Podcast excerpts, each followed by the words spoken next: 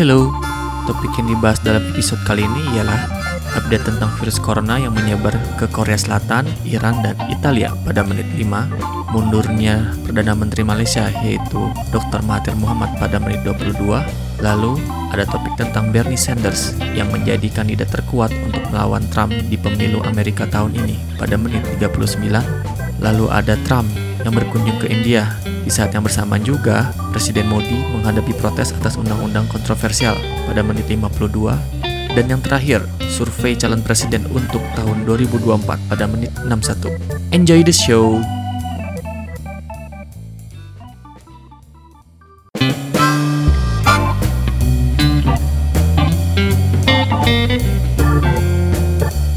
Selamat datang di What's Happening Podcast Podcast yang membicarakan tentang politik, ekonomi, sosial, teknologi, dan lain-lain Bersama gue Arif Dan dengan gua Panji. di episode 36 Iya. Hmm, Udah lumayan jauh kak Iya. kita Alhamdulillah. Apa kabar Kak Panji? Baik, alhamdulillah. Sehat selalu Begitulah. Walaupun Alhamdulillah.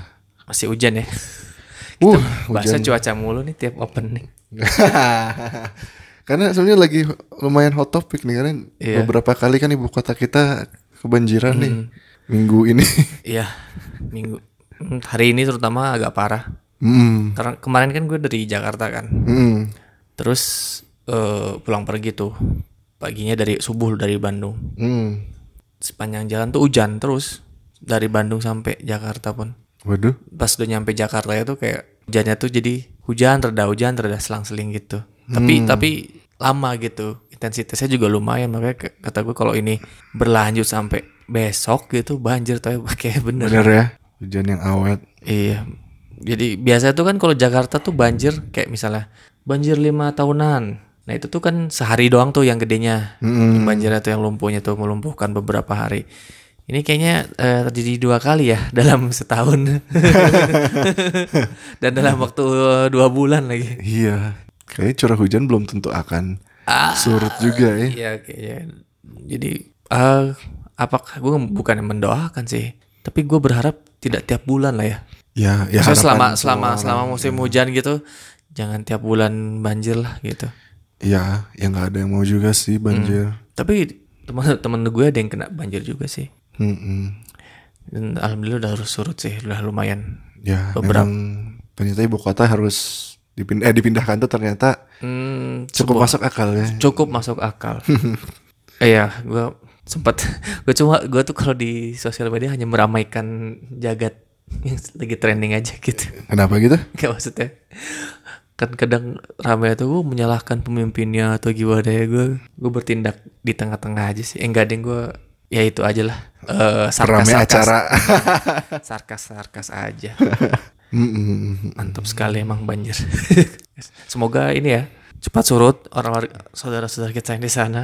Ya, karena saudara kita saudara gue sih terutama emang ada yang kebanjiran. Dia kos di sana makanya kasihan juga. Kasihan. Penyakit di kota besar kali ya yang gue harapin tuh kayak benerin drainasenya dulu dah gitu Iya. Iya kan? Iya, kadang, iya. kadang kan nyangkut gitu atau ada kotoran-kotoran yang tersendat gitu-gitu Ya, karena memang kadang-kadang ya disiplin masyarakatnya juga belum baik ya. Hmm. Mm-mm. Dan memang menurut gua sistem pembuangan air memang kurang besar.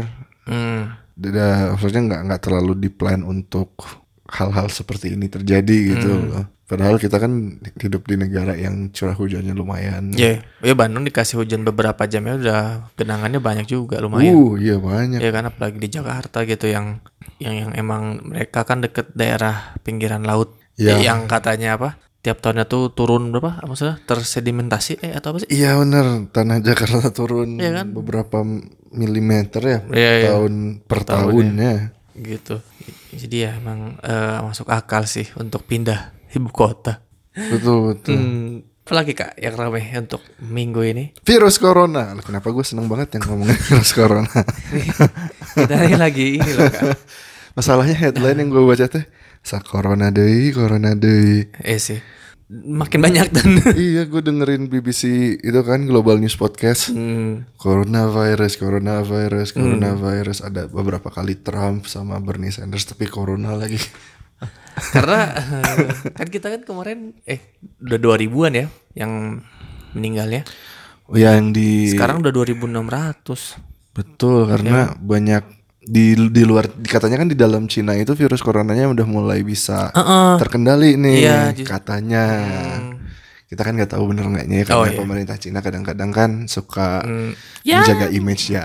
M- Memelintir. Memelintir iya. Tapi di luar Cina ternyata virusnya sudah sulit untuk terkontrol gitu tiba-tiba. Hmm. Kayak di yang kemarin kita kan ngomongin soal orang yang di Diamond Princess, Mm-mm. kapal pesiar yang di Yokohama Jepang. Mm-mm. Itu kan ada yang akhirnya dievakuasi yang dari Amerika. Hmm. Nah, itu tuh emang ternyata selain yang di bis itu ada lagi yang kena Oh, begitu pulang iya. Oh. Jadi karena virusnya itu sangat mudah sekali menyebar dan masa inkubasinya lama dan ada yang bilang ada kemungkinan masa inkubasinya di kasus-kasus tertentu lebih dari 12 hari. Jadi kan sekarang masa karantina 12 hari dimonitor kalau misalnya nggak panas dinyatakan oke bebas virus. Iya, iya. Ternyata di beberapa kasus tertentu dia bilang ada kemungkinan bisa lebih dari itu. Oh gitu. Jadi mungkin masa karantinanya perlu diperpanjang Perpanjang ya. mungkin atau dikasih tetap di ada pengawasan khusus. Hmm. Ya walaupun udah dia dinyatakan itu tetap di situ ya di karantina mungkin ya. Ya mungkin bagusnya agak diperpanjang waktunya gitu. Ya soalnya mau gimana lagi gitu kan. Dan sekarang kan katanya ada apa ya WNI Indonesia yang kerja di kapal pesiar. Ah gue lupa namanya itu yang mau diselamatin gitu kan, Hmm, dievakuasi. ABK. Terus nanti ditaruh di salah satu pulau tidak berpenghuni untuk dikarantina. Hmm. Ya mungkin itu data baru dari WHO ya kalau nggak salah Hmm. dari dari ya itulah dari Global Health Community itu perlu di dilihat juga dipertimbangkan gitu Hmm. karena kayak di Korea Selatan aja Iya yang di Daewoo apa? ya? Daegu Daegu situ banyak loh WNI oh iya ribuan. waduh Kalau evakuasi juga bingung kayaknya. ah, ah. masalah Korea Selatan sekarang menjadi negara dengan total uh, korban yang terinfeksi terbanyak kedua Perce- sekarang. percepatannya tinggi, maksudnya hampir 100% naiknya. Eh, iya ya kan? Dari berapa? dari 300-an 300 ya jadi 600. Iya dalam sehari jadi 600 Hmm. Kemarin. Sekarang totalnya aja udah 763 Yang terinfeksi. yang terinfeksi dan ada ya maksudnya minggu lalu aja ada 161 kasus baru gitu yang yang yang terdeteksi kan. Hmm. Jadi sampai pemerintah Korea ini langsung langsung Warning ya. warningnya tuh langsung di level paling tinggi sekarang. Kayak setara gua baca tuh setara dengan waktu tahun 2009 tuh zaman-zaman virus H1 N1 N1 flu burung flu, ya. flu babi eh Eh babi ya, swine flu. swine flu Oh iya benar kan? benar. Heeh. setara itu Setara. karena udah kalau flu babi dia 9000 orang Mm-mm. yang terkena ini baru eh enggak, baru juga sih maksudnya Oh, iya. udah enam udah tujuh ribuan orang 700. langsung eh 700 langsung terkena eh langsung di warningnya itu menurut gue berarti kan dalam yang yang sangat tidak wajar gitu Iya masalahnya waktu itu ada satu hari yang tingkat infection rate-nya langsung 100% yang dari 300 ke 600-an itu kan. Terus ini juga ada yang bilang kasus yang banyaknya ini karena ada satu pasien yang di, dikasih nama pasien 31 yang dia itu jadi member salah satu gereja di sana. Hmm. Dan dia tuh carrier yang belum menunjukkan simptom. Hmm. Jadi dia nggak tahu kalau dia tuh udah ada virusnya Iya, kan. Jadi dia waktu itu ke gerejanya, Hmm. yang di dalam di gereja itu bisa ada sampai seribu orang kan gitu kalau nggak salah dia katanya. lagi ibadah gitu kan iya. Dan dia dan dia tuh menyebar virus itu di situ ke banyak orang. waduh makanya meningkatnya tajam gitu ya Sampai katanya di diestimasi 115 orang itu kena virus gara-gara pasien ini. 115 orang dari satu orang bayangin. Wow. Menularnya. Wah. berarti membahayakan juga ya Membahayakan. kalau di itu emang dasarnya dari Cina juga gitu Nah, masalah yang bikin bingung tuh karena pasien 31 ini hmm. nggak ada rekor bahwa dia keluar dari negara. oh nah terus dari mana dong Nah, itu yang dipertanyakan sekarang. Hmm. Kenapa pasien 31 ini bisa kena virus? Hmm. Dia dapat virusnya dari mana? Jadi, kalau kayak di Cina gitu kan mereka lagi mencoba untuk bikin peta ya. Jadi bikin peta kayak ini daerah-daerah yang berbahaya dan ini orang-orang yang mungkin terinfeksi. Karena di Cina kan kita tahu mereka surveillance state. Mereka nge-track setiap warganya kan. Jadi dia dengan mendata oke CCTV-nya di mana-mana Iya, ini orang mana aja yang udah kena virus, dia bikin algoritmanya gitu lah. Terus dia bisa bilang, oke ini ada kemungkinan orang ini kena, ada kemungkinan orang ini kena menggunakan teknologi dan surveillance-nya. Nah di Korea itu, ya mereka mencoba juga untuk nge-track gitu kan. Ini yang yang udah-udah itu jelas gitu karena oh ini mungkin ada turis dari Cina atau dia dari Cina atau gimana. Nah cuma pasien 31 ini tiba-tiba nggak tahu kenapa dia dapat virusnya dari mana. Nah ini yang membahayakan kan jadi karena Iya. kita nggak tahu nih pergerakan virusnya tuh gimana. Iya. Yang ditakutkan virusnya tuh udah mulai bisa berevolusi. Kalau sekarang kan kayak dia hanya bisa menyebar dari percikan ludah. Hmm, percikan ludah ya ya. Mm-mm. Jadi ya dan ludah itu nggak mungkin eh, kalaupun kita ngomong atau kecuali bersinnya keras banget gitu ya. Wace. Iya biasanya jarak satu setengah meter pun masih aman gitu percikan Iya, ludah kita nggak akan kena. Iya, at least dia nutup mukanya pun kayak kita nggak nggak kena begitu kena ya. Betul. Nah takutnya ini belum belum belum ada belum banyak orang yang nge-share ketakutan ini sih dengan gua cuma takutnya dia bisa berevolusi yang berbahaya itu kan untuk dapat menular via udara. Kalau Oh, virusnya bisa airborne. Hmm, tuh TBC gitu ya. Iya itu tuh sulit sekali nih nantinya untuk di contain. Dan yang terbaru tuh negara lain juga nambah ya. Nambah jadi Kayak di Iran Timur ya? Tengah Iran, Iran gue yang gua tahu. Kazakhstan juga gitu ya. Apa? Kazakhstan gue belum dengar. Eh, pokoknya dia dari Timur Tengah dah. Iya di Timur Tengah tuh Iran Iran tuh udah ada tuh. ada 47 orang yang didiagnosa dan Iya. parahnya lagi 12 orang udah meninggal. Ah, langsung Iya udah meninggal meninggal tapi udah positif belum? positif meninggal karena corona. Iya 12 orang jadi La- langsung padahal di Korea sebanyak itu enggak baru 10 loh. eh Korea tuh 17 kalau nggak Eh, salah. 17 setahu oh, iya, gua. iya. Ha-ha, 17. Ah, iya, iya, sorry sorry. Jadi mortality rate yang di Iran tuh tinggi banget, nggak Hmm. tahu kenapa. Bayangin 12 dari 47 itu Gini, apa? Maksud hampir 25 persennya loh dari yang kena. Maksudnya kan gini, kalau gue mikirnya kan tadi kan kayak kenapa virus corona tidak terjadi di Indonesia? Karena kita daerahnya panas. Nah, ini kan Iran panas gitu. Panas, kering. Kering. ya maksud virus butuh air kadang-kadang untuk bisa Iya, iya, kering gitu. iya gitu maksud gue. Berarti nggak maksud kemungkinan bahwa Indonesia bisa gitu. Bukan ala, jadi panas tuh bukan alasan.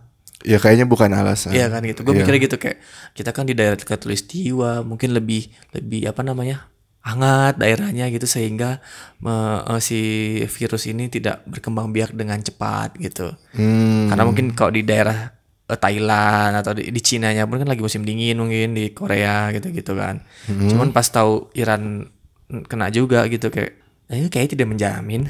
iya. Dan, dan Iran pun ya kayak Cina dia Hmm. negara otoriter kan yang pemimpinnya nggak mau kelihatan lemah gitu Oh, kan. iya. Jadi banyak dikritik juga sama rakyatnya kenapa ini kok di cover up, kenapa ini nggak nggak data sebenarnya nggak dikasih tahu. Hmm. So, pemerintahnya tuh kayak pidato gitu kan apa health ministernya untuk bilang ya jangan percaya kata-kata orang, percaya dari apa kata-kata official pemerintah aja. Ide. Padahal itu kan berbahaya Hmm. Iya, gitu. iya, itu penyakit loh. Mm-mm. Kecuali pemerintahnya tuh bisa benar-benar bekerja dengan benar demi kepentingan rakyat gitu kan. yang gue gue tuh baca cuman belum ke eh gue lihat sepintas cuman belum kebaca sih Ken- kenapa ini masih dalam tahap epidemi belu- belum pandemi gitu lu tau nggak Jadi itu tuh kan pandemi itu benar-benar level tertinggi ya. oh gitu Maksudnya yang benar-benar berbahaya banget. Jadi ya karena pertama di luar Cina belum belum ba- banyak negara yang benar-benar ter walaupun sekarang kelihatannya banyak gitu. Hmm. Cuma untuk level pandemi gitu tuh belum. Italia padahal kan kayak Nah, Italia juga sekarang jadi Iya kan, panik kan? jadi panik, jadi nggak tahu kenapa tiba-tiba banyak banget yang kena di Italia. hmm, Gue juga bingung gitu. Kok Italia gitu. Iya. Padahal kemarin kan dan Italia panas loh maksudnya Iya kan dia ada salju gak sih gue gak tahu ya. Ah. Cuman kayak kalau dilihat di foto-foto kayak panas gitu. mungkin ya. Iya. Iya, ini jadi bikin panik juga kan di Italia. Hmm. Terus em, iya jadi sampai katanya dari eh, korannya Italia ini The Local sampai ada seri A football match Hmm. yang stadiumnya tuh kosong. Takut. Jadi ya. orang-orang iya, jadi orang takut untuk pergi ke tempat yang di mana ada banyak orang. Padahal udah sama seri A itu sepi gitu penontonnya. Ya. Emang basicnya sepi gitu. iya, masa cuma Karena beberapa aja kan, Iya, beberapa klub doang ya. Ditambah kasih ini makin sepi lah. Iya, terus kan filmnya Tom Cruise Mission Impossible lagi syuting di Venice. Oh gitu. Venezia. banjir. itu di di sekarang di eh, berhentikan dulu sampai di stop. situasinya lebih aman. di stop. Hmm. Ya kayak di Korea pun kayak panik buying gitu lah mereka. Iya, di Korea tuh gue baru tahu sih Tom Cruise lagi bikin Mission Impossible lagi nggak bosen apa ya? Hmm, iya. nah di Korea itu Siapa tahu misi misi yang sekarang possible gitu kak. Mission Impossible nya itu adalah menghalau coronavirus. Wah bisa jadi sih. Eh, Ya kan nih Biological biasa- weapon. biological weapon yang baru. terus di kalau di Korea tuh ada satu kota yang namanya Gumi, Gunmi. Gumi City. Hmm. Itu kota pabrik, Hmm, industri gitu ya. industri, terutama industri elektronik. Jadi di situ tuh ada pabriknya Samsul. Samsung, Samsung. terus LG Electronic dan LG Display. Karena LG Electronic sama Display itu kan ternyata terpisah. Karena emang LG, LG, LG display itu kan bukan bukannya buat Apple ya? Eh atau smartphone apa? banyak. Soalnya display salah satu display paling bagus itu ya dari LG sebenarnya. Hmm. Mm-mm. Terus mereka nggak beroperasi. Ya, jadi mereka terhambat karena virus ini udah mulai tersebar di sana dan ada eh, pegawainya Samsung gitu yang yang udah positif kena Waduh, virusnya. gua nggak mau Ya beli bener. Samsung. Samsung. Samsung memberhentikan operasinya di Gumi karena ada pegawai yang Terkena te- udah dites positif. positif. Wah, dia Jadi dia, langsung di stop dia produksi. dia emang karena dari China atau Katanya sih begitu yang yang, yang gue Oh. dengar-dengar. Jadi karena ya itu kan ya Samsung kan mungkin banyak pabriknya banyak sih pabrik dikit. di Cina kan. Eh. Meskipun sebenarnya dia juga banyak di Vietnam kan. Ya, Tapi untuk high end produknya Hmm. kayak yang Galaxy Fold, Galaxy Z Flip atau yang Galaxy S, Galaxy Note-nya Hmm. katanya masih diproduksi di Gumi di Korea untuk quality control mungkin ya karena itu Iya, kan iya. yang high end-nya banget iya gitu. ya flagship yang gitu. Mm-mm. Jadi ada kemungkinan ini kan sekarang Samsung lagi mau ngerilis Galaxy Z Flip nih. Ya, yang bagus itu. Iya yang kayak Motorola Razr. Iya benar. Itu ada kemungkinan akan terhambat produksinya gara-gara ini. Aduh. Dan makanya stoknya Samsung itu bisa mulai turun. kan Iya sih. won juga drop kan? One drop Singapura Mm-mm. dolar Singapura dolar Oh iya Singapura nih, dolar. Samsung udah drop 3% di Seoul gara-gara coronavirus. Hmm. Apple juga ini. harusnya takut ya. Maksudnya kan Foxconn terus kayak Pegatron Iya, perakitan mereka kan di Cina banyak ya. banyak masih banyak di Cina ya betul. Jadi penjualan mereka bahkan udah merevisi target penjualan Apple Iyalah. melihat kayak gini gitu. Iya, soalnya belum ada indikasi bahwa virus ini tuh bisa cepat diatasi gitu. Iya ya. Eh, agak takut juga cuman semoga akan lebih baik lah. Ya, ini ngaruh ke mana-mana juga sih.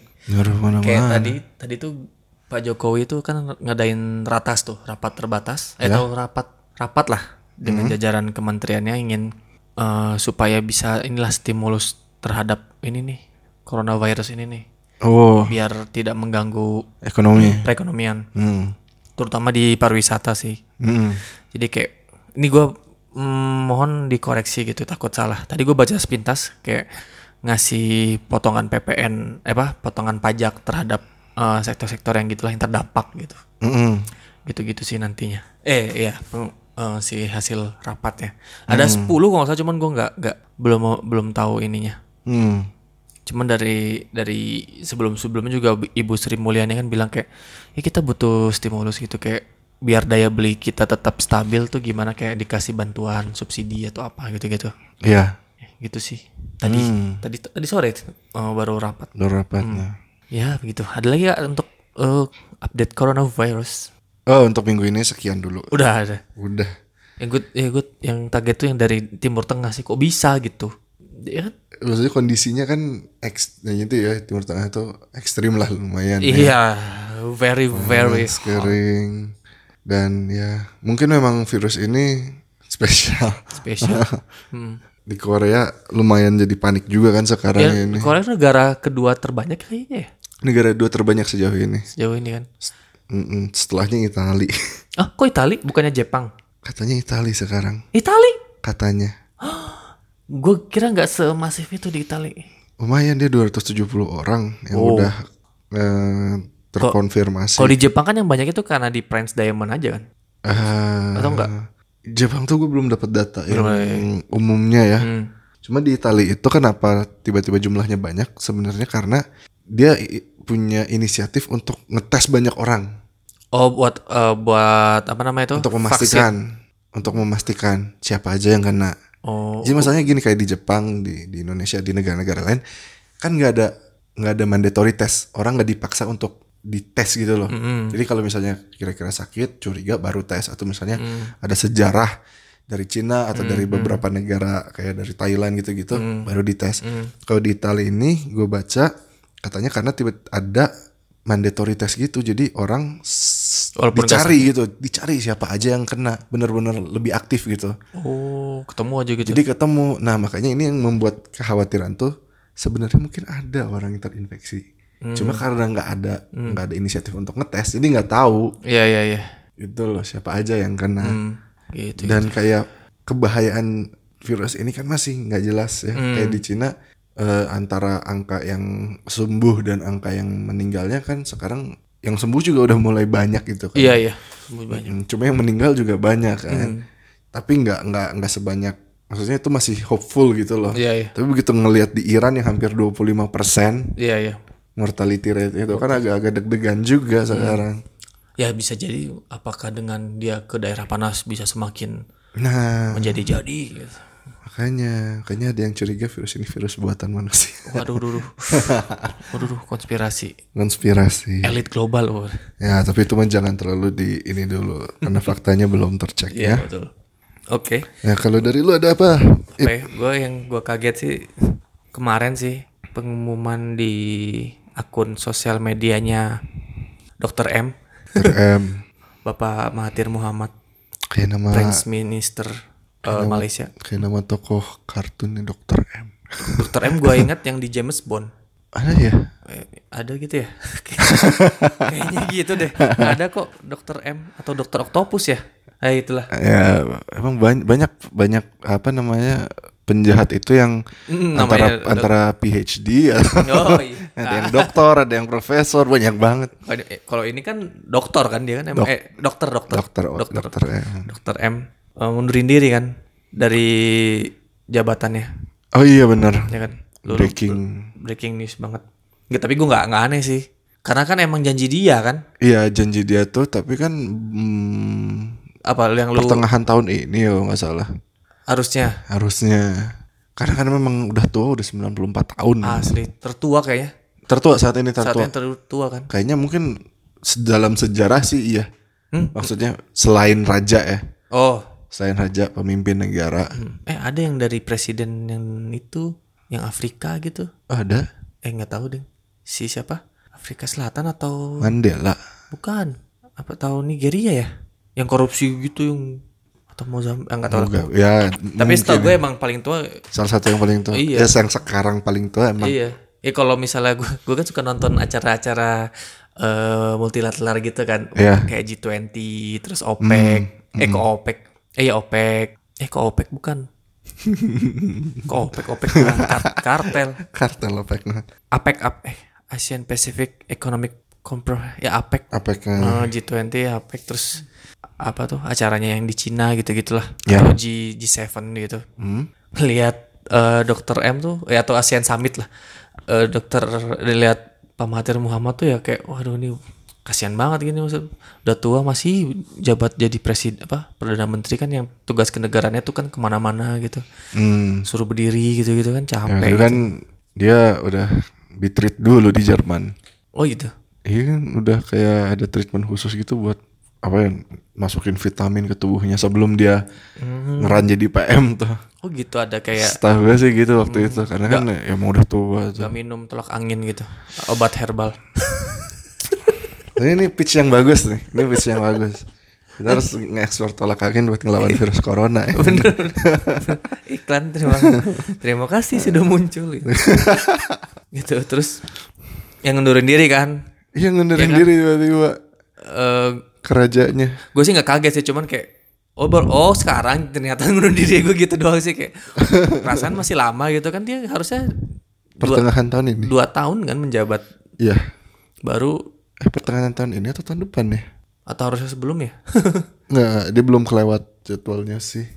ya pokoknya eh, masa jabatannya berapa sih PM 5 ya Lima. 5 kan Mestinya ya. pokoknya dua tahun gitu dia bilang pokoknya yang gue baca sih Hmm. ini ini, ini apa mohon dikoreksi juga ya saya akan membereskan dulu eh, apa yang Najib. sudah Najib Razak lakukan terhadap negara ini gitu terutama kayak misalnya banyak proyek-proyek yang gak jelas dari IMDb gitu one, one IMDb ya Hmm.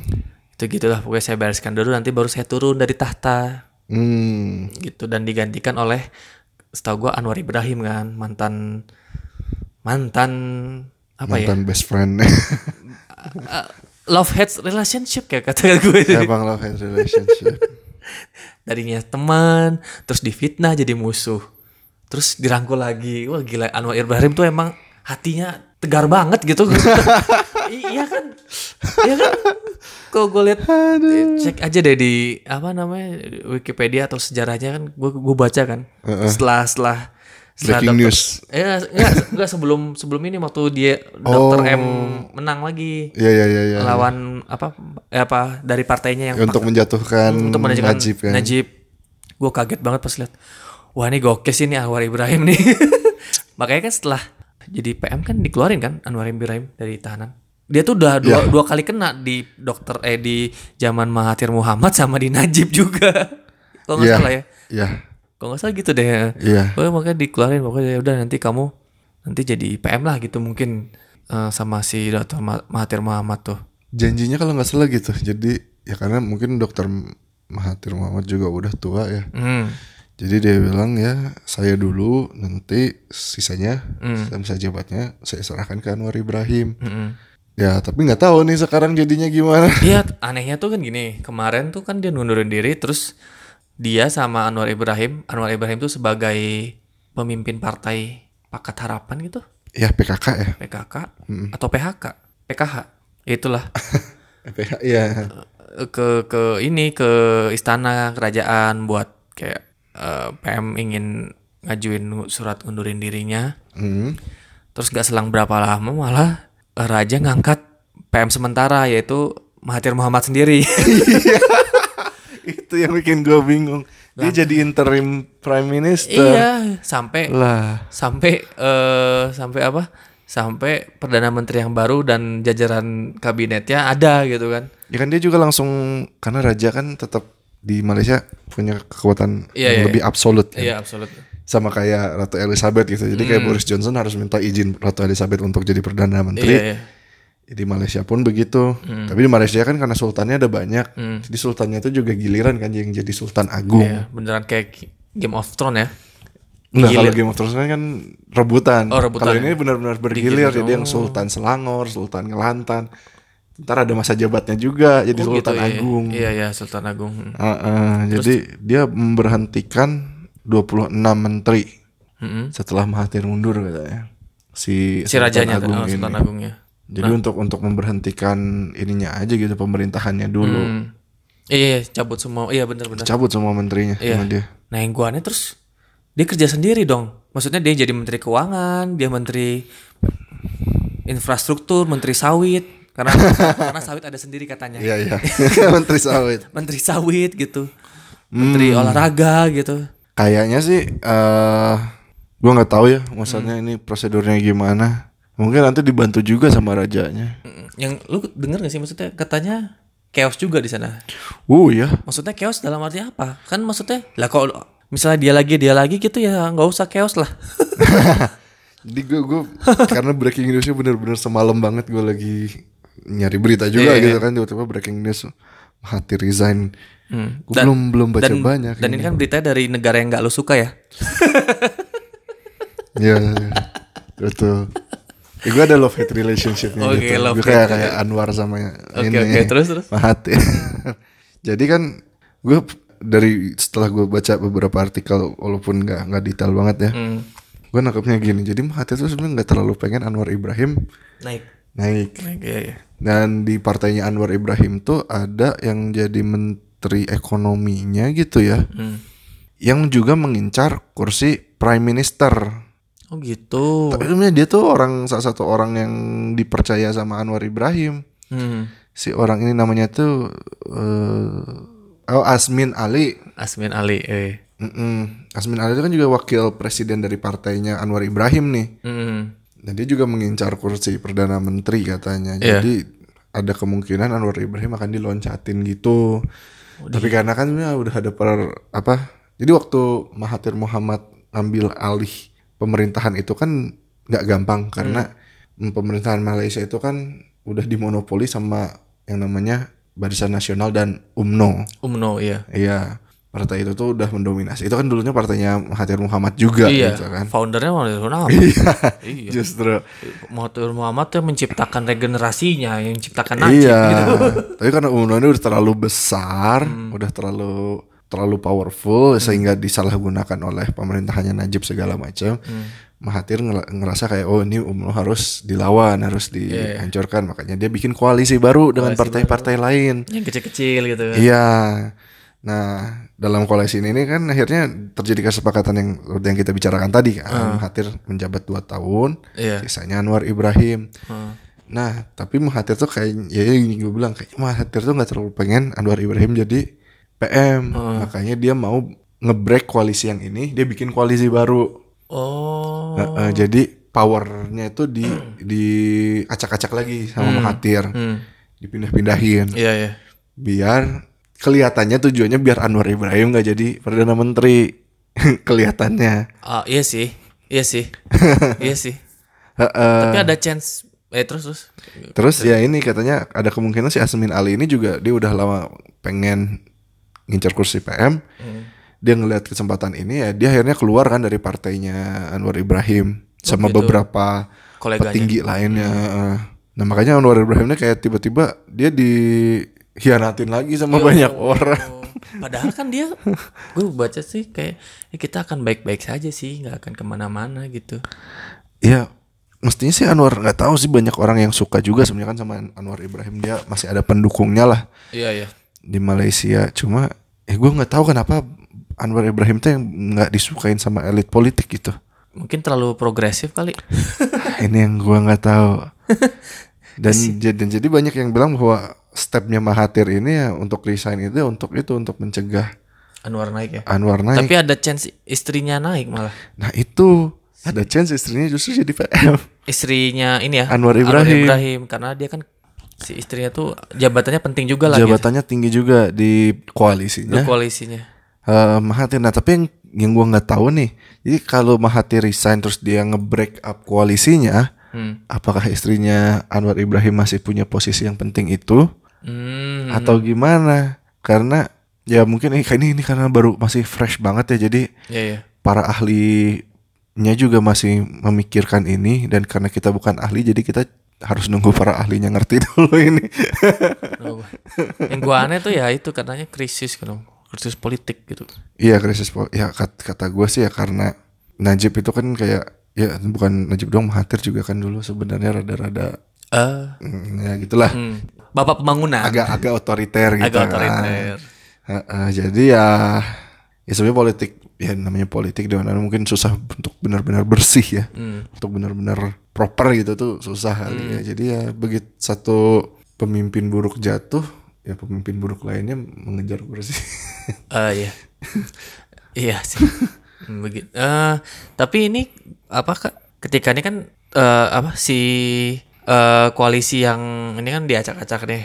ya Nah, terus apakah partai yang kayak partai yang dulu Najib itu bisa naik nggak? Jadi nggak bisa ya? umno Eh, atau dia nanti tuh ada parlemen sendiri itu gitu? gua nggak tahu Sistemnya nggak tahu ya? Masalahnya kan kayaknya dia akan mengadakan pemilu lagi nih, Oh gitu. snap election untuk milih PM. menteri-menteri dan PM kayaknya. Tapi Kayaknya. Berarti ri namanya apa sih? Ya pemilu ulang gitu atau Pemilu ulang bukan reshuffle lagi. Kayaknya, kayaknya? kayaknya. Soalnya kan kalau Mahathir jadi interim sementara, Hmm. ini gua nggak tahu apa yang akan dia lakukan selama dia jadi interim PM. Hmm, Karena dia jadi punya apalagi menteri-menteri yang lainnya dicabut. iya iya. berarti kan dia kayak punya tiba-tiba di dalam waktu singkat ini punya kekuasaan yang agak-agak Absolut ya. iya gitu loh. Apa yang akan dia lakukan gue nggak tahu. Hmm. Ya kita nggak tahu, kita belum tahu mereka akan gimana. Gue juga nggak bisa nebak. Iya sih dengan gini aja tuh kayak kayaknya ya dia emang nggak pengen Anwar Ibrahim naik sih. Iya, tapi siapa gitu loh yang akan gantiinnya? Ya, ya, ya. Apakah dia akan menyerahkan ke rakyat lagi, Hmm. ataukah dia akan dia yang milih? Atau kayak misalnya eh, koalisi yang menang nih, sok rundingin siapa lu yang mau jadi naik gitu kan? Bisa, Bisa, jadi. jadi, cuma itu akan akan makan waktu yang lama karena pasti banyak yang mau. Itu akan jadi perdebatan kan. Hmm. Kalau misalnya harus dipilih sama elit-elit lagi gitu, eh, maksudnya elit politik lagi, politisi-politisi lagi. Rumit ya ternyata gue pikir. Gue juga Tidak baru sesimpel yang kayak tinggal milih-milih-milih. Makanya Malaysia kan begitu Mahathir menang gue udah ah, udah lupakan aja lah. Mungkin dokter M bisa mengurus ini gitu. Iya. Belum banyak uh, berita lagi tiba-tiba. Nah, kenapa nih orang tiba-tiba resign? Iya. Ternyata begitu ya begitu Pas- gue baca juga eh kenapa Pas gini? gue tahu dia gue kan baca judulnya doang nih. Hmm. Salah juga sih baca judul doang. Dokter eh, Mahathir Muhammad turun dari jabatan, Hmm. eh mengundurkan diri. Ya, Terus oh ini waktunya ini berarti Anwar Ibrahim naik, tapi nggak juga, nggak juga. nggak juga. Malah mereka malah ya dia jadi pejabat sementara lagi gitu sih Mahathir Muhammad ya. Iya, jadi katanya sih memang sejak Mahathir naik tuh pemerintahannya tuh nggak benar-benar klop gitu. Ya karena kata gue juga misalnya gini, Eh, ada satu partai yang udah lama menjabat, Hmm. partai-partai lain tersingkirkan gitu, nggak pernah bisa menang. Sekarang partai-partai lainnya punya kekuasaan tiba-tiba, Hmm. tapi kan mereka nggak pernah merasakan itu dan mereka tiba-tiba ngerasain kekuatan yang besar, pengen lebih dong. Oh, Heeh. kumat ya nih apa namanya tuh jiwa Heeh. makanya kadang-kadang memang tamaknya manusia.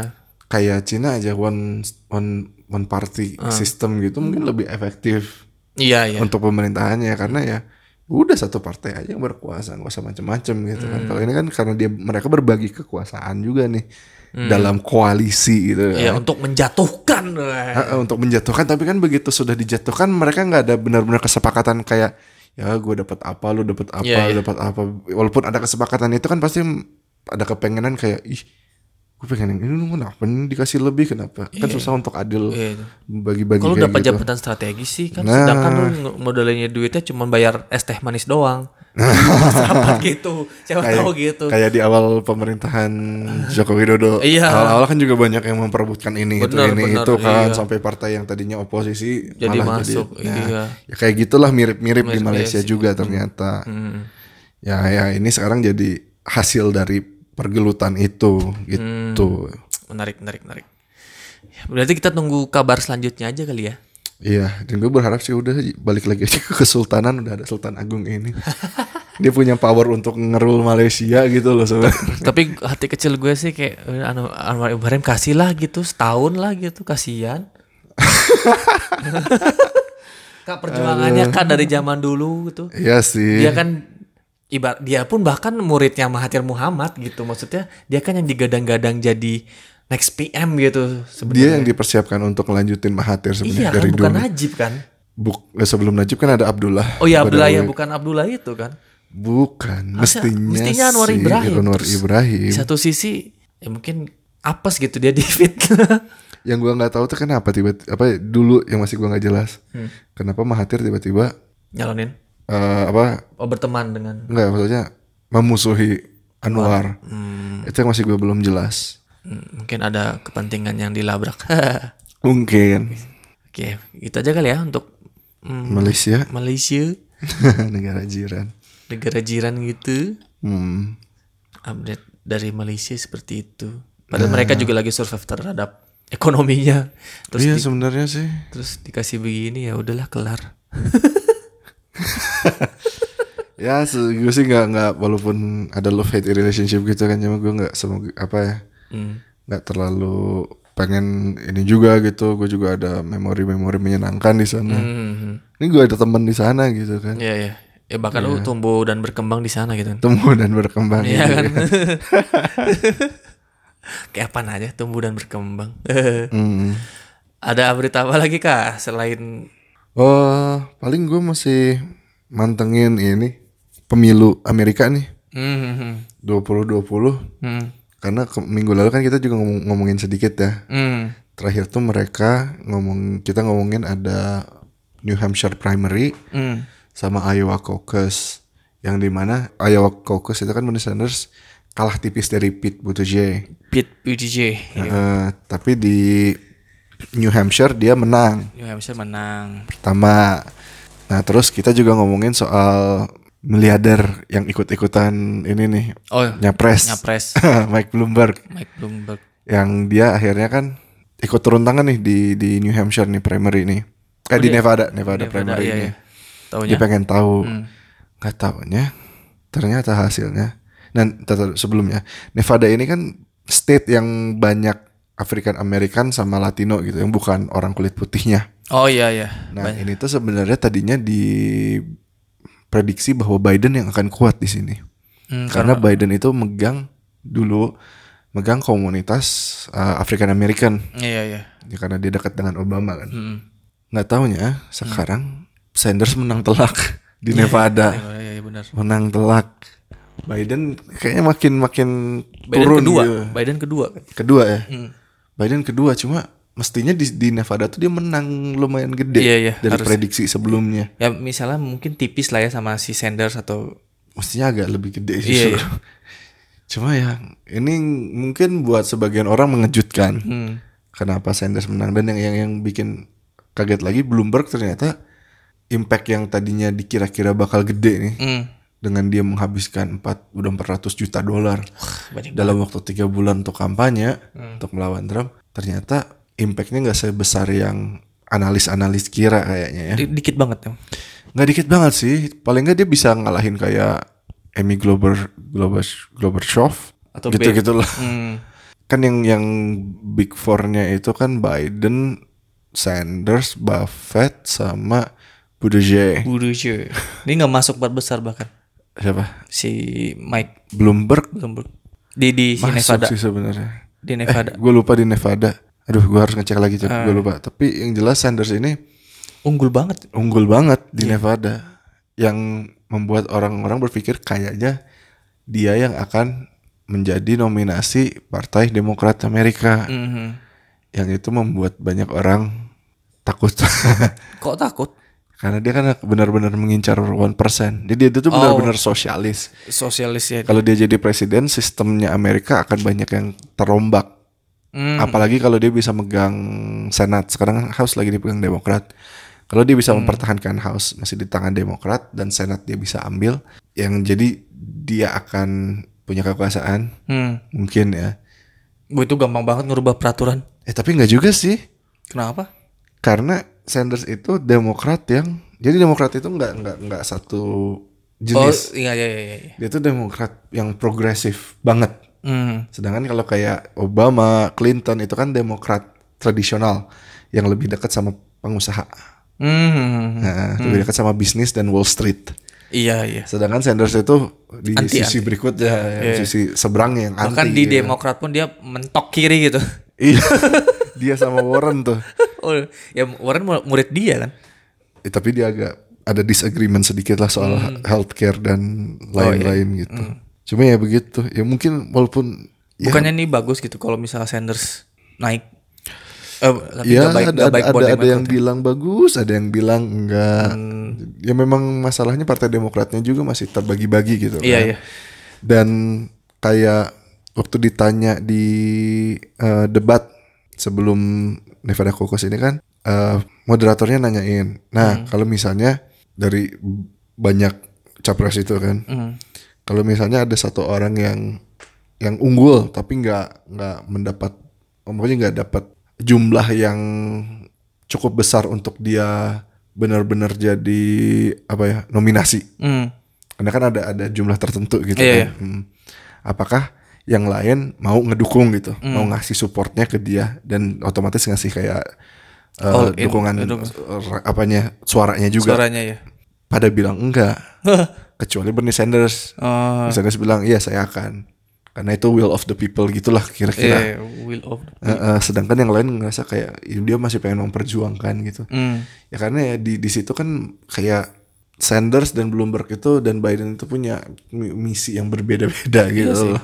Walaupun di satu partai ya. Walaupun satu partai. Jadi ya itu yang gue bilang mungkin walaupun Sanders menang belum tentu dia gampang. Dia masih ada resistensi dari dalam partainya sendiri gitu. Hmm, nggak dominantly. Kayaknya enggak enggak dominan. Dia mungkin sama sama freshman yang di House kayak Alexandria Ocasio-Cortez gitu mungkin dia akan dapat suara gitu. Iya ya. Cuma dari politisi-politisi tuanya, seniornya mungkin kurang. Hmm, nggak akrab ya. Nggak ker- ya karena dia terlalu menurut demokratnya juga terlalu gila gitu Sanders Iya, iya. itu. Dia tuh terlalu sosialis, terlalu ya dia kan nggak ya katanya sih benci perusahaan bukan benci perusahaan merasa perusahaan itu terlalu banyak diuntungkan oleh Hmm, sistem gitu. Sedangkan yang menjadi korbannya itu rakyat gitu Iya. kan. Kok dia jadi presiden nggak takut ditembak? Um, ya nggak tahu juga sih ya. Ah, Masalahnya kan dia tetap harus ngelawan Trump dulu gitu Iya kan. sih. Yang sedangkan Trump loyal supporternya tuh masih banyak Masih gitu. banyak. Dan itu yang yang Partai Demokrat bingung tuh Sanders itu nggak apa ya nggak bisa benar-benar ngambil supporter Trump. Jadi Hmm. kalau mau ngalahin Trump kita harus bisa juga ngambil sedikit dari base-nya dia gitu. Iya, kan. iya. Sedangkan banyak demokrat-demokrat lama yang bilang kalau Sanders menang, ya kita akan mendapatkan vote yang udah kita dapatkan. Iya. iya. Orang-orang orang-orang muda, Hmm. Latino American itu suka sama uh, Sanders. Sanders. dan mungkin Af- beberapa African American, apalagi kalau Joe Biden akan menyerahkan itu ke dia gitu. Hmm. Tapi dia nggak akan bisa ngambil dari base-nya Trump. Iya iya. Benar-benar. Eh, eh, sedangkan ada yang bilang Mike Bloomberg mungkin bisa. Hmm, hmm, hmm. Karena Mike Bloomberg agak-agak netral kan. Waktu dia jadi mayor of New York kan dia run sebagai Republican, Republican, bukan ya. Demokrat. Iya iya. Tapi itu Mike Bloomberg itu bukan politisi yang setia sama partai. Benar benar. Dia politisi yang punya duit ya semau dia gitu.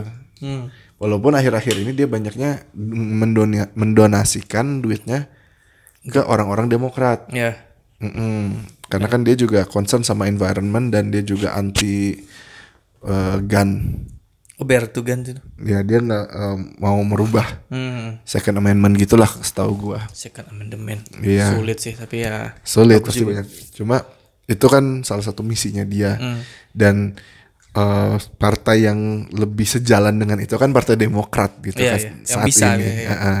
Makanya dia banyaknya donasiin ke orang-orang Demokrat. Hmm. Jadi dan dia juga kayaknya mengharapkan bantuan dari orang-orang yang udah dia donasiin gitu loh. Hmm. Jadi kan dia belum populer di kalangan African American karena waktu jadi mayor of New York kan dia punya policy yang rada-rada rasis. Oh iya yang, yang Stop and frisk ya. ya yang terlalu mentargetkan Latino sama African American. American. American. Nah, tapi dia waktu itu pernah ngebantu mayornya Los Angeles atau apa gitu yang di California ada Hmm. yang dia minta dan itu tuh orang African American. Iya. Jadi dia tuh akhirnya di kayak dibagus-bagusin gitu Iya, iya. sama sama salah satu politisi African American di endorse lah ya. di endorse gitu. Karena emang Bloomberg itu powerful, duitnya itu powerful banget di, di politik Iya Amerika. kak masuk 200 orang terkaya sedunia. Orang sampai ada cerita ya waktu dia ke house gitu dipanggil. Biasanya kan sebagai orang biasa menghadap eh, government representatif, mestinya kan dia yang kalau salaman dia yang jalan, jalanin. Oh, iya. iya. Ini emang nggak dia duduk, terus member of the house-nya yang datang ke dia. Jalanin tangannya satu-satu terima kasih karena anda saya bisa ada di sini terima kasih karena dukungan anda saya berhasil di sini terima kasih saya bisa menang karena donasi anda bayangin bayangin itu pemerintahan gitu Pemerintah loh. dia juga duduk aja gitu tak orang yang Iya, datang ke dia saking powerfulnya duitnya dia itu Berarti secara gak, eh, maksudnya ya berarti secara langsung ya politisi-politisi misalnya di DPR itu di di endorse dia lah ya. iya Iya kan? dan dia berharap akhirnya mereka akan mengendorse dia Endorse mungkin dia, iya, iya. Balik gitu ya. Tapi ya itu gue liat ya Mike Bloomberg itu setelah ketahuan apa ya gue dengar ceritanya ternyata iya betapa kuatnya uang di dunia politik itu dan kenapa politik itu sulit sekali untuk bersih gitu. Oh. ya. Ya benar. Karena untuk untuk untuk untuk menang pemilu butuh uang. Sedangkan yang punya uang bukan politisi lagi tapi kan Iya, iya. bisnis segala macam. sudah ada kepentingan. Heeh. Eh, ini ya belum ada yang menarik lagi ya maksudnya kayak, kayak maksudnya masih lama kan maksudnya penentuan si Demokrat yang naik siapa Masih sih. masih ya masih ada Tapi kan electionnya kan November tahun ini ya. Heeh. Oh, belum debat juga ya.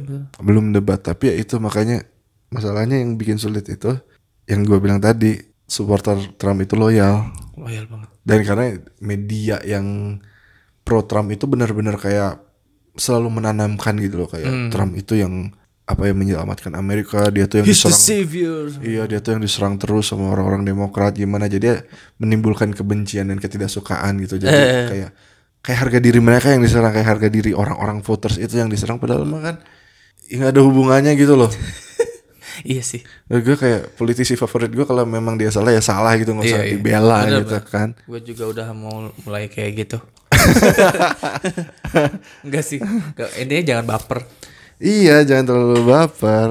Tapi maksudnya kadang-kadang kan orang terlalu terkuasai oleh media yang yang orang nggak sadar gitu. Iya yang orang nggak sadar tuh Kayak kalau nonton berita memang bagusnya nggak dari satu channel. bener bener Kita nonton dari semua channel kalau biar, bisa. biar objektif Ya, karena setiap eh, karena ada channel-channel yang yang mencoba untuk membentuk kita gitu Hmm. kan untuk menjadi apa ya supporter orang tertentu atau apa. ya contohnya Cambridge Analytic lah itulah contoh Iya contoh gitu. nyata ini apa namanya apa tuh ya menghasut orang Manipulasi. manipulasi Manipulasi. Ya kalau di Amerika kan ada Fox News yang benar-benar Republican. Makanya yang Hmm. ngedukung Trump banget. Dan orang-orang yang support Trump tuh orang-orang yang nonton Fox News. ya, mirip di kita ya ya gitulah ada ada kemiripannya. Ya emang kita kan juga nyontek dari sana iya gitu. sih karena mereka lebih duluan merdeka Ya, karena mereka lebih dulu dikenal oleh Rupert Murdoch sih. waduh Robert Murdoch Jadi ya dari, dari eh, ada lagi kak gak ada ya? enggak, gue masih masih masih pengen tahu aja nih Iya. gimana nih. Soalnya ternyata lawan Trump itu nggak semudah yang orang-orang lain orang pikirkan ya. pikirkan. Sekarang kan dia lagi ke India si oh Trump iya ya. bener ngapain dia Dua hari. eh tapi ini Kunjungan sih, kunjungan ke negaraan sih kayak India nyari apa sih namanya tuh support pengampunan eh support lah ya. support buat bantu ekonomi dia Ya lagi agak kurang bagus ya. Mm. Modi teh ternyata Modi itu di depan acara-acara multilateral dia bilang kita open tapi kebijakan-kebijakan tidak mencerminkan kayak kita sawit kita masih dikenakan oleh eh, tarif gitu Malaysia kan menderita gara-gara mereka Oh iya gara-gara tarif lebih tinggi gara-gara eh, Mahathir Muhammad mendukung Pakistan ya mendukung itulah apa sih Kak? Kashmir Kashmir. Kashmir gitu-gitu langsung. Tapi pemerintahnya nggak secara langsung bilang eh, kebijakannya ini ya. Ya, Cuman kayak pengusaha-pengusahanya tuh kayak di pelabuhannya tuh yang dari Malaysia mah ditutup dulu. nah, emang tuh. Makanya gue ngelihat dua orang itu ketemu kayak hmm, rasis ketemu rasis.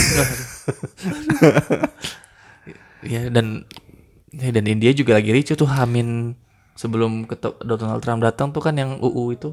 Iya karena undang-undang Undang-undang. untuk kontroversial Iya kontroversial si Modi itu. yang mendiskriminasi orang muslim ya. Iya, benar. Itu masih berlangsung demonya. Dan kan dia ketemu Trumpnya itu bukan di Delhi ya, di agak lebih ke utara di dikit. kampungnya Modi kayaknya. Hmm. Nah di hari Trump datang itu ternyata di Delhi ada protes gede-gedean sampai ricuh kan Hmm. antara protester dengan polisi. Hmm. Banyak yang luka-luka Itu juga, yang, banyak yang yang protester di demo itu, eh UU itu. Iya, yang ngeprotes UU diskriminasi yang dianggap terlalu mendiskriminasi itu. Hmm. Dan gue nge- ngelihat ini berita mengenai protes itu ya. Hmm. Ternyata yang protes itu bukan cuma orang muslimnya, Hmm. tapi ya ternyata banyak juga orang Hindu yang nggak Ngebantu, protes. Eh, eh, yang ngerasa kayak lo ini diskriminasi gitu Iya, loh. iya. Walaupun nggak semua karena ada aja yang ya kayak Trump, ada supporter diehardnya Modi Hmm. yang kalau Trump itu kan kayak identitas Amerikanya, Hmm. identitas Amerikanya yang diambil, yang di yang dibakar, yang dipanas-panasin gitu kan. Kalau Modi itu kan identitas Hindunya Hmm. yang dipanas-panasin. Nah itu tuh nggak terlalu berpengaruh ke semua orang gitu. Jadi ada yang diwawancara orang bilang, iya saya saya juga orang Hindu, Hmm. tapi India itu adalah negara yang dibangun ya, Sekuler gitu. paham sekuler. Dan bagaimanapun itu udah masuk dalam konstitusi kita. Gitu Iya, iya. nggak bisa kita langgar gitu loh katanya. Ya walaupun saya orang Hindu tapi saya tetap orang India yang ngerti hukum katanya. Hmm. jadi menurut saya hukum, apa undang-undang ini nggak sesuai dengan identitas India. Identitas Wih, di. Di- Gokil. Bahkan ada senat bukan maksudnya ada anggota DPR yang eh, turun tangan juga tuh. ada cuma kan maksudnya dia eh, ya kalah gitu sama Modi Ya tetap mm, jadi minoritas juga di hadapan- Narendra Modi. Tapi Modi itu kan sampai mau ngerubah sejarah gitu, sama kayak di Cina. Hmm. Ya textbook textbook. Jadi itu akan ngebentuk generasi berikutnya. Oh iya. textbook textbooknya tuh yang kurikulum yang baru tuh banyak berubah, Hmm. Banyak berubah. Jadi kayak kan yang yang menciptakan modern India kan Mahatma Gandhi sama Nehru. Ya Jawaharlal Nehru. Iya. Kalau dulu agak di- lebih dipuja-puja gitu kan, Hmm. kayak Soekarno Hatta gitu kan. Iya. Itu kagak lebih diturun-turunin. Oh gitu. Uh, uh, terus ada sejarah yang bilang kayak jadi waktu Tuhan menciptakan dunia, Hmm. menciptakan manusia, itu kayak membanggang roti di oven. Pertama kali uh, Tuhan terlalu cepat ngeluarin manusia dari oven, Ah. makanya lahirlah orang kulit putih, orang Eropa. yang kedua, Tuhan terlalu lama membiarkan manusia di oven, Ah. jadi gelap. Iya. Terlahirlah orang-orang Afrika. Ada yang gitu cerita gitu. katanya sih yang gue denger gue gue ngel- ngeliat satu berita di YouTube Iya, tapi beritanya tuh dari Al Jazeera atau pokoknya dari credible source gitu bukan source yang kayak channel macem-macem nggak ini Iya. channel berita Bener. terus yang ketiga dia bilang eh, perjuangan ketiga Tuhan apa mengeluarkan manusia dari oven tuh di waktunya yang pas itulah orang India katanya. Wih. Siap bang. makanya gue gue ngelihat itu tuh kayak Hah?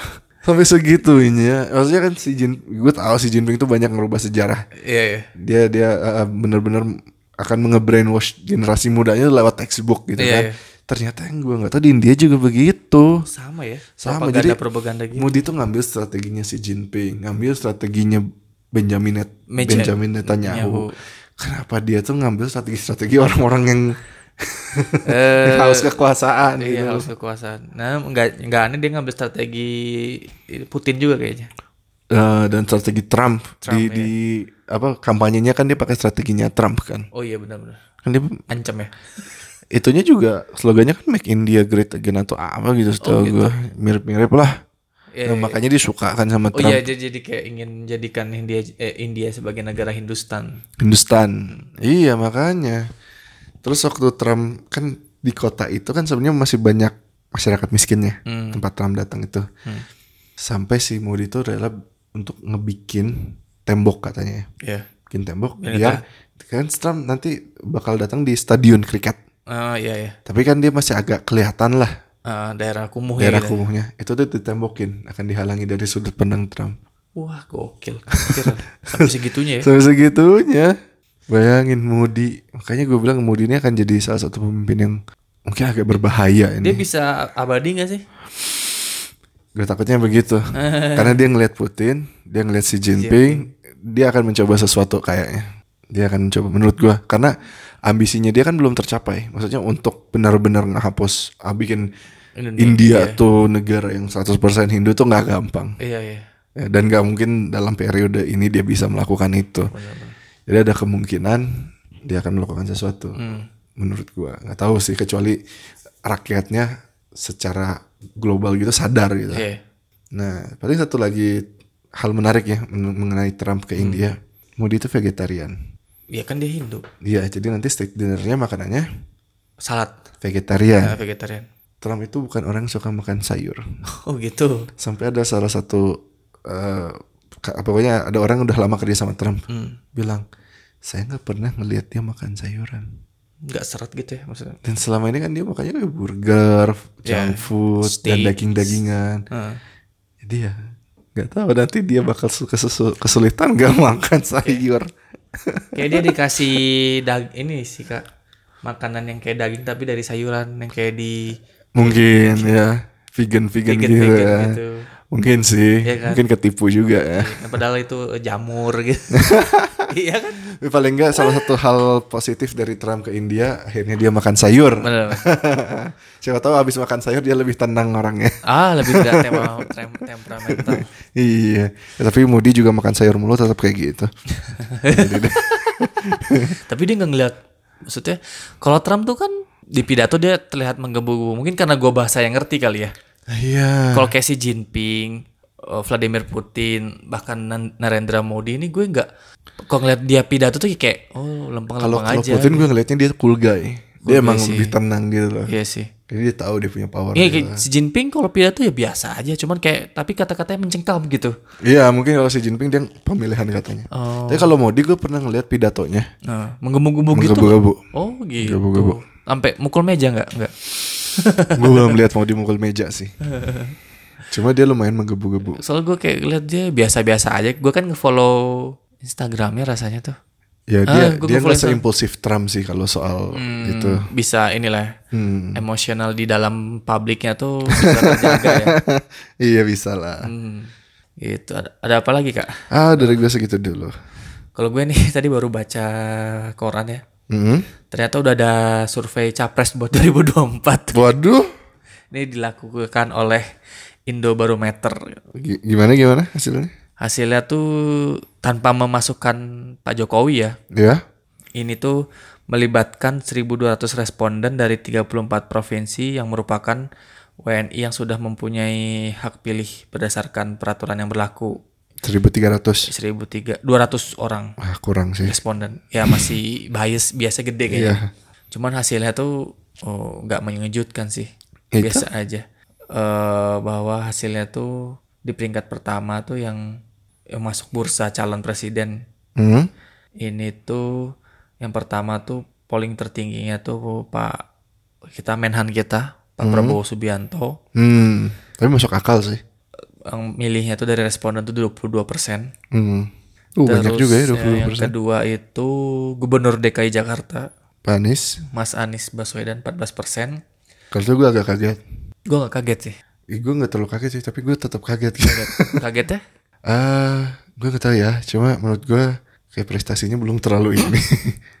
Maksudnya, eh mendi- eh, gue kayak kayak kayak eh, wali kota kita yang dulu, Ridwan Kamil. Oh iya. Menurut gue sebelum jadi gubernur, maksudnya periode kedua dulu.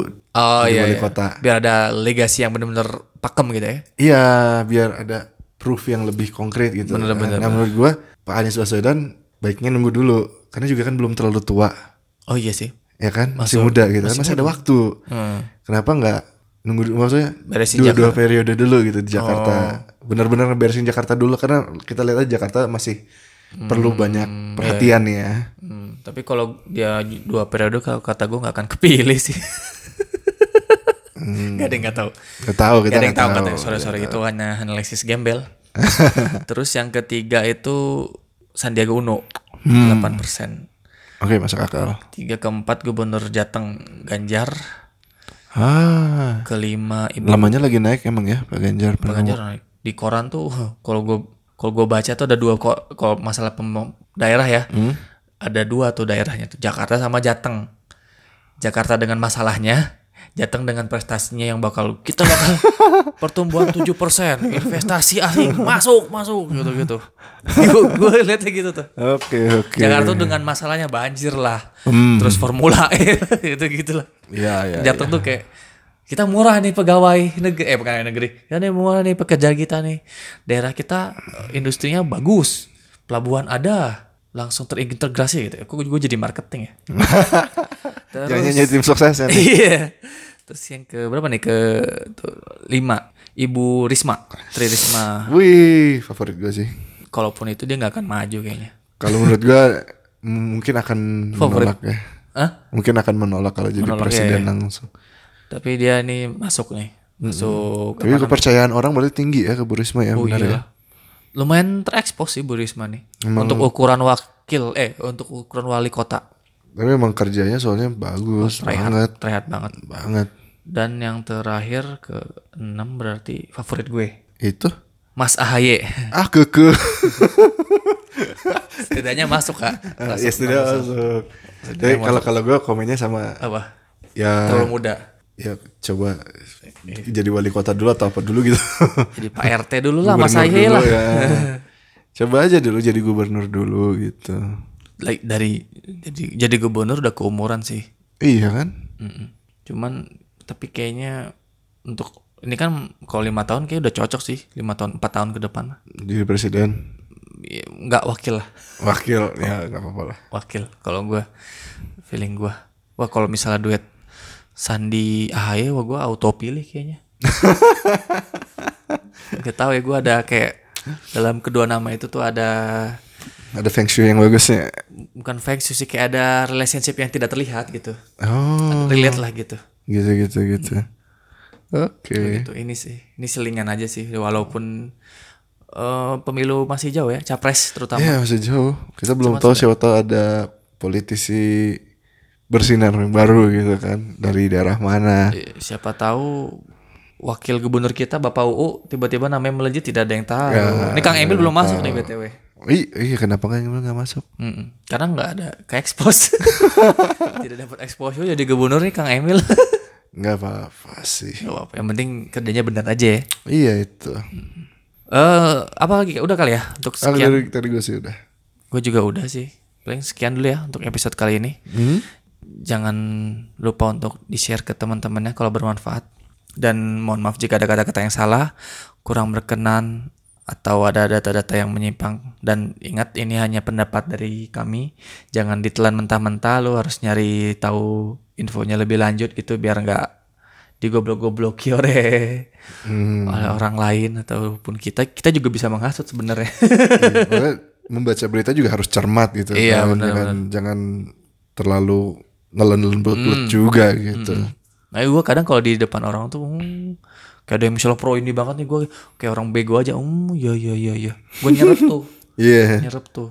Misal di sini lagi juga yang die hard juga gue nyerepmu gini. Sama aja ternyata. Gitulah. Udah kali ya kayak Ya, siap. Sampai ketemu di episode episode selanjutnya. Shining out